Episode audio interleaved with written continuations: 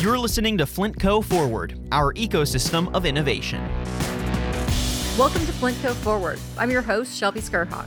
Today on the podcast, we're talking about women in construction, but maybe a better way of putting it, women rocking the hard hats. My guests today are three distinctive women at Flintco. First, let me introduce Alex Janota, project manager at Flintco and vice president of the Austin National Association of Women in Construction chapter. Alex, thank you for joining us.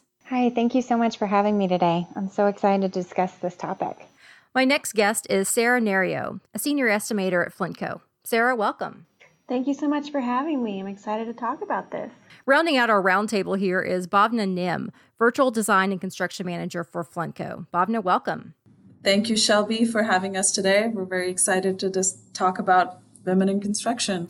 So, the three of you have had very different pathways to this industry, but something you all have in common are the obstacles that you faced. So, let me start with you, Alex. When you chose uh, to major in construction science at Texas A&M, what did your uh, well-meaning family members say to that?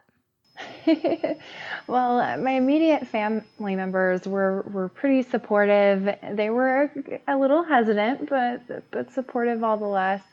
Um, I did have some some family members um, outside my immediate family that looked at me funny.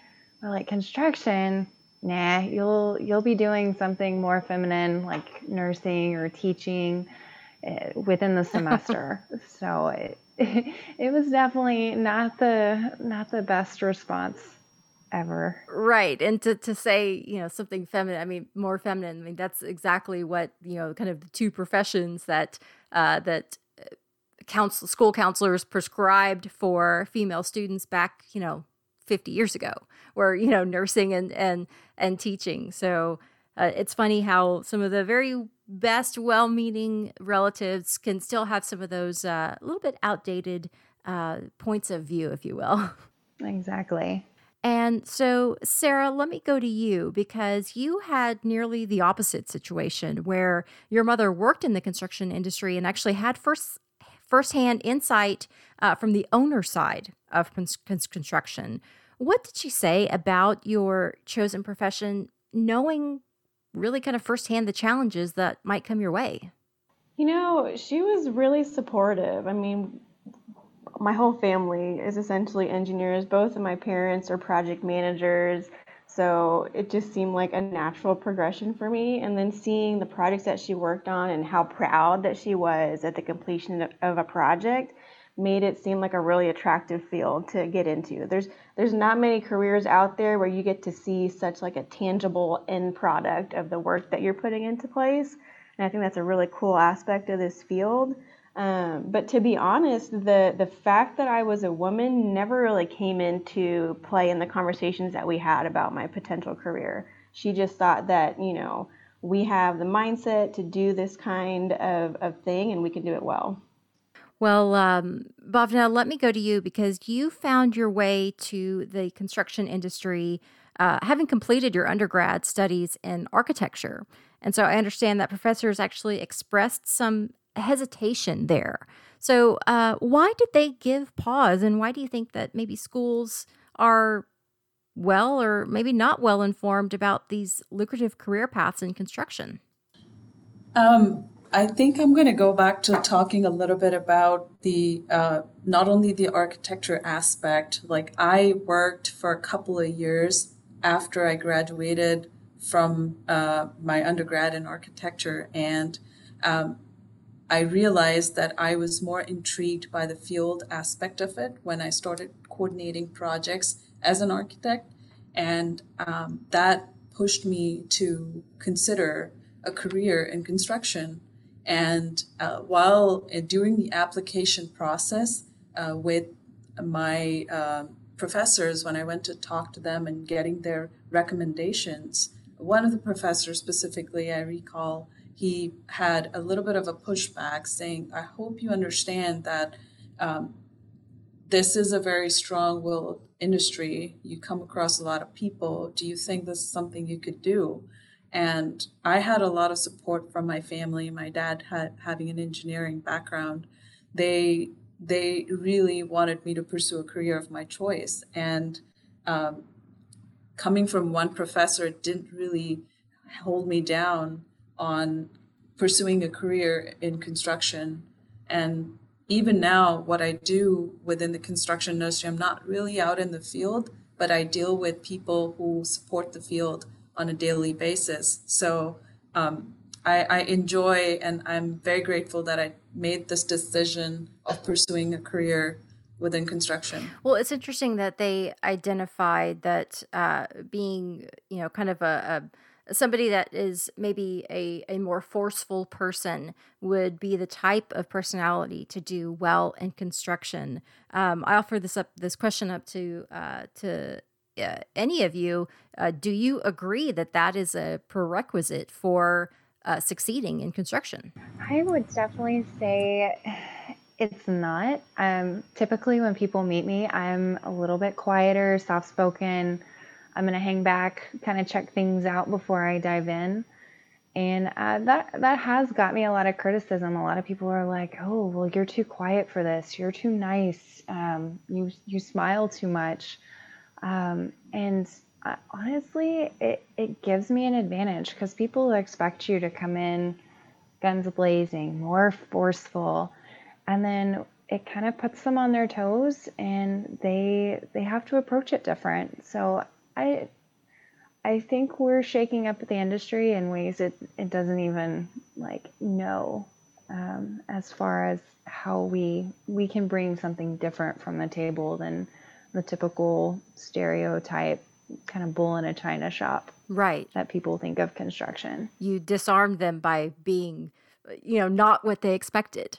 Yeah true to yourself for sure no, I was I, I completely agree with that. And and I started out in the field and went into project management like much like Alice Alex before I came into estimating and I did notice that you know in in meetings that we have weekly with subcontractors with owners and architects when I, feel like that when there's a woman there, people tend to behave a little bit better. They have better attitudes. they uh, use better language. Let's put it that way.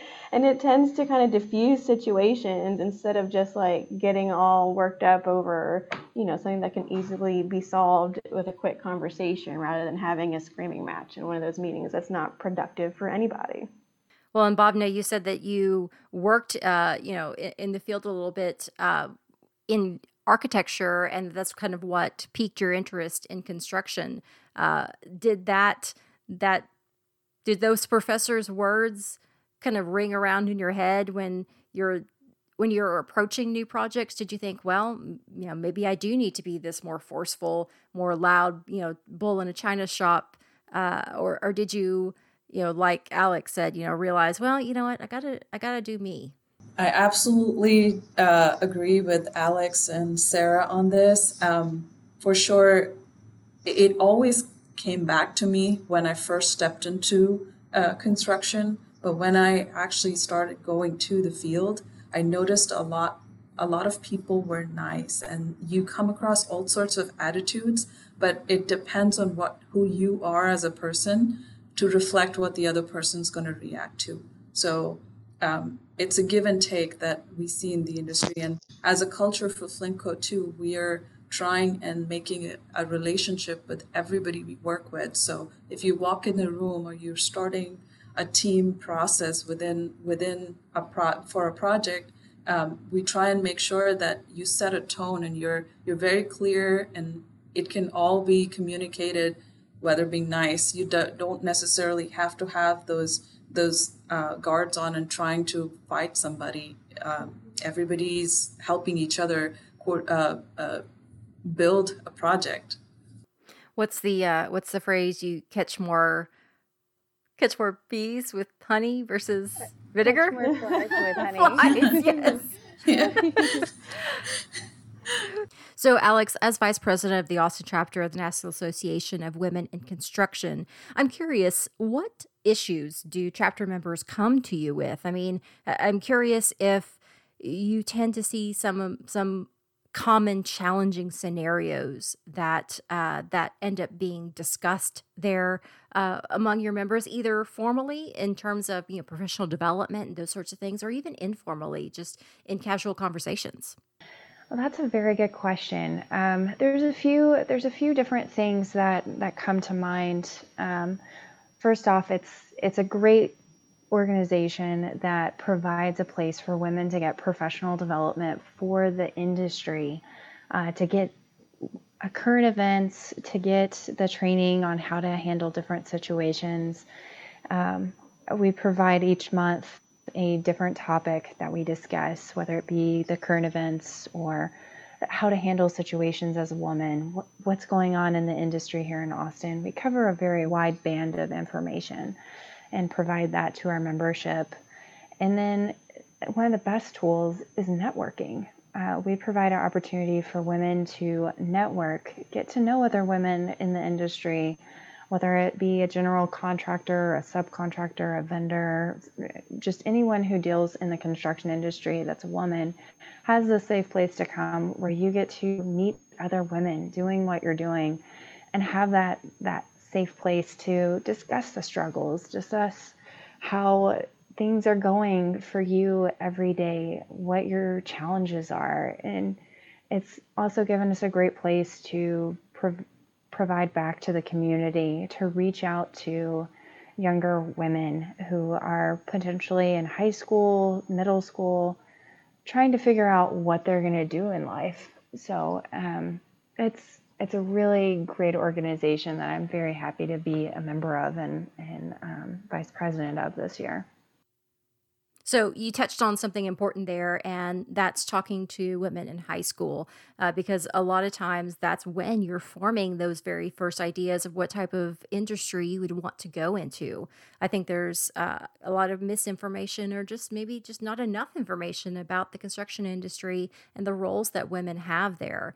Uh, why is it so important then to tap into the high school level uh, and, and being able to discuss these opportunities sooner uh, rather than later in, in many of your instances where it wasn't until uh, college or even post uh, you know postgraduate that you started to realize that this actually was a really great fit for you.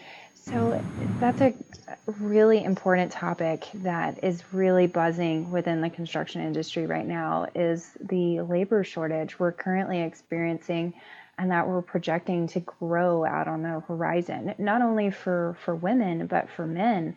We've seen a great decrease of the young people that are deciding in high school that, hey, I might want to go into a trade instead of going to college. I might want to look at a trade school or um, go into an apprenticeship program um, I believe there's this, this stigma that's out there that's being a narrative that's being pushed of, hey, you're not succeeding if you don't go to college.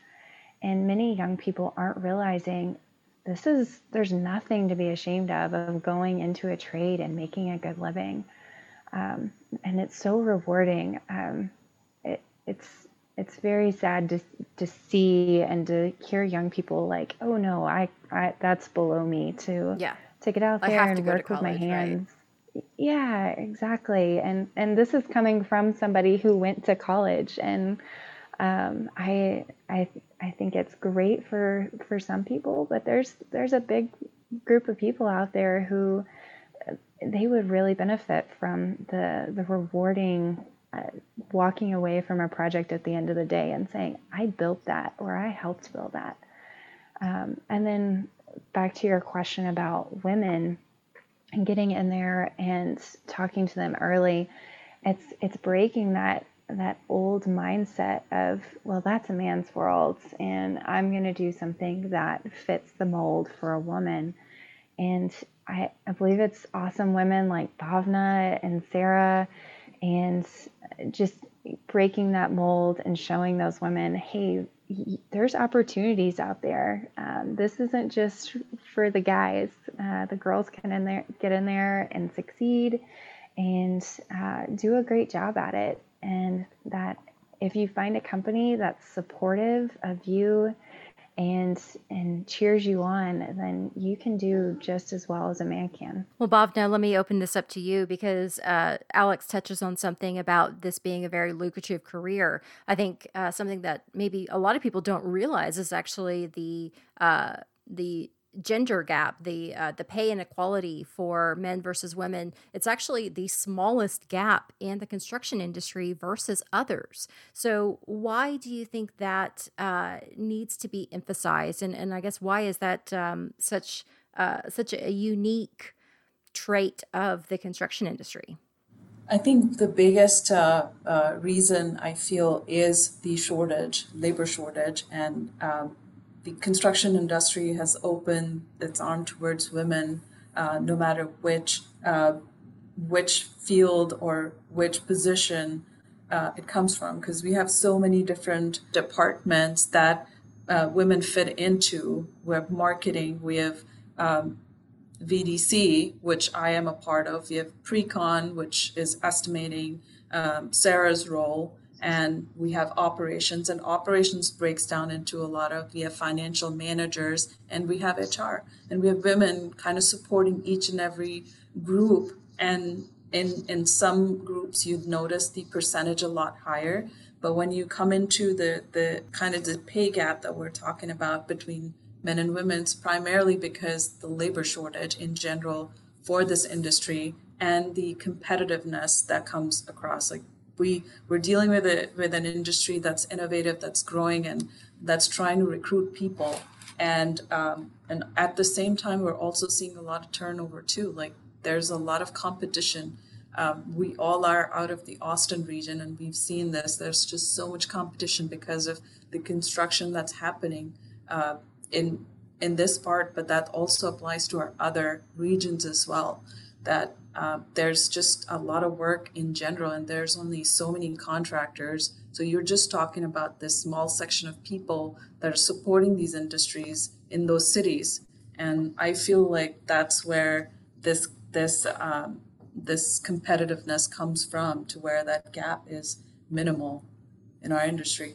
I would also add on to that that the we work with a lot of public clients and public entities are looking for diversity when it comes to the project teams that they hire to, to run their projects.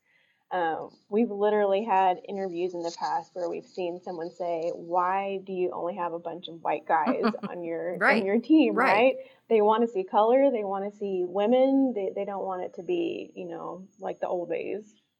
Exactly. I mean, if if for the sheer uh, requirement that a lot of companies have a, a diversity quotient or or they have um, kind of a goal to be to uh, you know uh, employ more um, statistically uh, women and and minority driven businesses uh, to give them more opportunities. I mean, if not for the the their own requirement, it's just a better fit a lot of times because I'm sure that you guys have seen is that, you know, if it is a homogeneous room where you are maybe the only woman in the room and you're, you know, along with, well, I'll say it, you know, 10 other old white guys, you know, that can be a challenge because maybe sometimes uh, there is a little bit of a, a stalemate there in really getting the conversation going at first. And so I think having that uh, that commonality,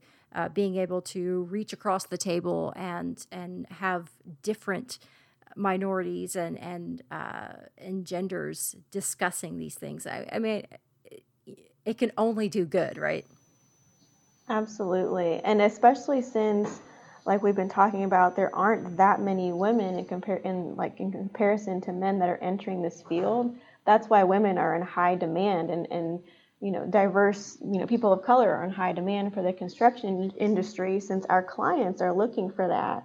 And that's probably a, a part of why the pay gap is not as large as you see in other industries is you know it's hard to find women that want to work in construction Jumping real quick back to the women in construction, I think a lot of younger women just see construction as, you know, the guys out there with the shovels and on the piece of equipment, um, digging ditches and, you know, just your typical burly construction guy. They don't realize how many opportunities there are outside of what we would consider manual labor in construction.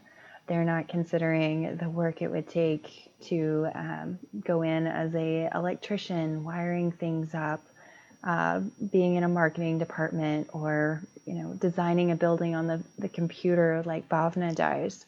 They just don't understand that there's it's not all just this one little category of construction. Construction is very broad and and ever changing and there's so many different aspects and roles within construction that they could get plugged into that it's creating kind of that mental block of oh construction's not for me exactly. i don't want to go dig ditches the rest of my life right right that's a great point. point and to add to alex this is not the first time i'm hearing this because whenever i talk to somebody and i mention that oh i work in construction that's the first thing that runs through their mind so do you wear a hard hat and go to the field every day? Right.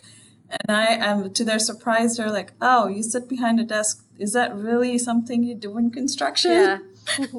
well, so let me ask you. So, uh, Bhavna, you uh, you did mention that there are so many different fields, and and the work that you're doing in VDC, virtual design and construction. Uh, there's uh, there's a multitude of divisions and roles that you can go into. Uh, but but let me ask you. So, you know, so often in our careers as, as we gain experience, you know, we gain confidence and uh, we find these kind of aha moments that we wish we'd have learned a long time ago. So let me ask you then, uh, what advice do you have for your younger self? I mean, specifically, like what lesson have you learned that you wish you had learned uh, just a little bit sooner that that would have helped you uh, really acclimate uh, even faster and and more confidently in this role?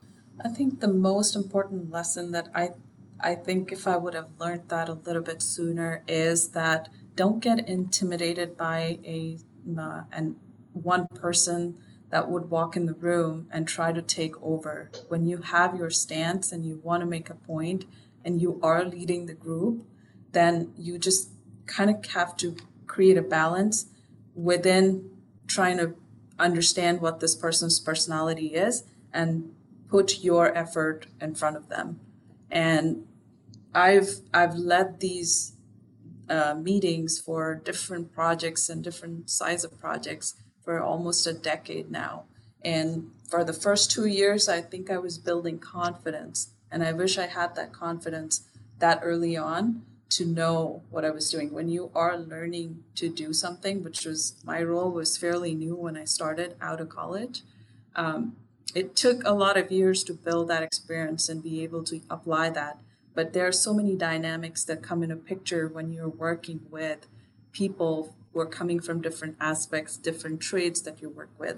What I would say, I guess, to the younger generation that's coming through high school, trying to figure out what they're going to do, try to get your hands in there early and often. Try to intern as much as you can. Try to experience different fields early on so that you can, you know, make a better educated decision on where you want to go. Don't just listen to the people around you saying, "Oh, you should do this or you should do that." You need to find what you love, what you are passionate about.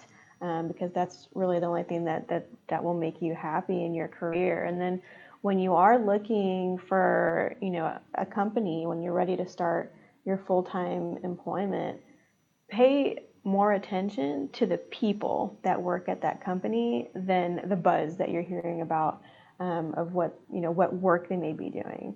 The most important thing in in finding a work environment that that you will enjoy is that you connect, that you feel comfortable with the people that you work around you, especially in construction. Out in the field, we have big project teams and they become your second family. So you want to make sure that, you know, you have the same kind of mentality, that you feel comfortable, that it feels like your kind of people when you're meeting with them and interviewing them, uh, interviewing with them in college.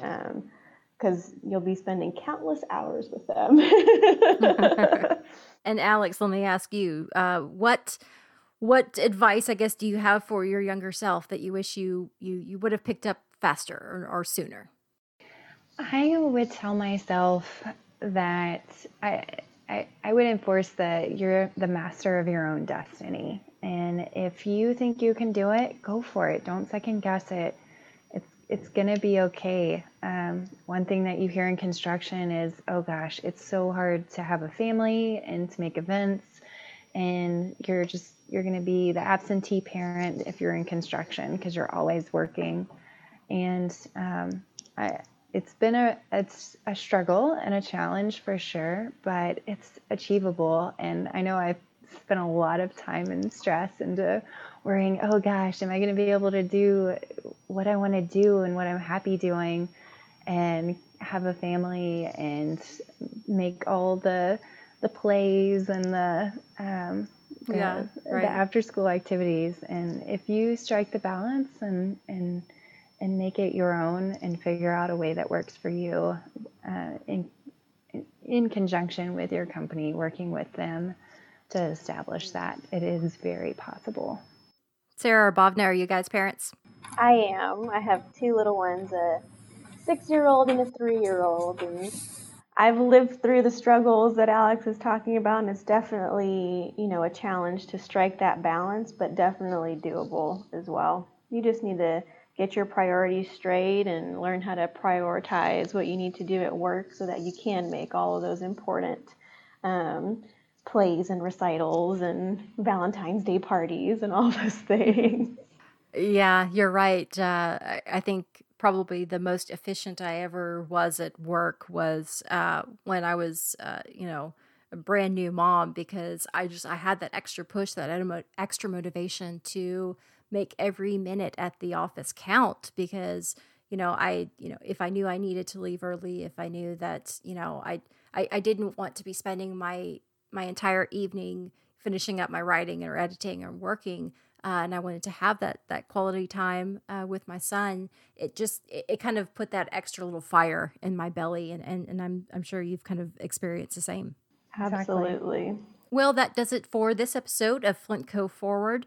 Uh, once again, I want to thank my guests today, Alex Janota, Thank you so much for having me today. I really enjoyed getting to talk to you all about uh, the, having women in construction and the opportunities that are out there. Sarah Nario, Thank you for your time, Shelby. It's been great talking with you.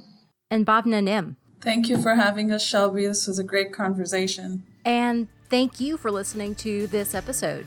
Until next time, I'm Shelby Skurhawk.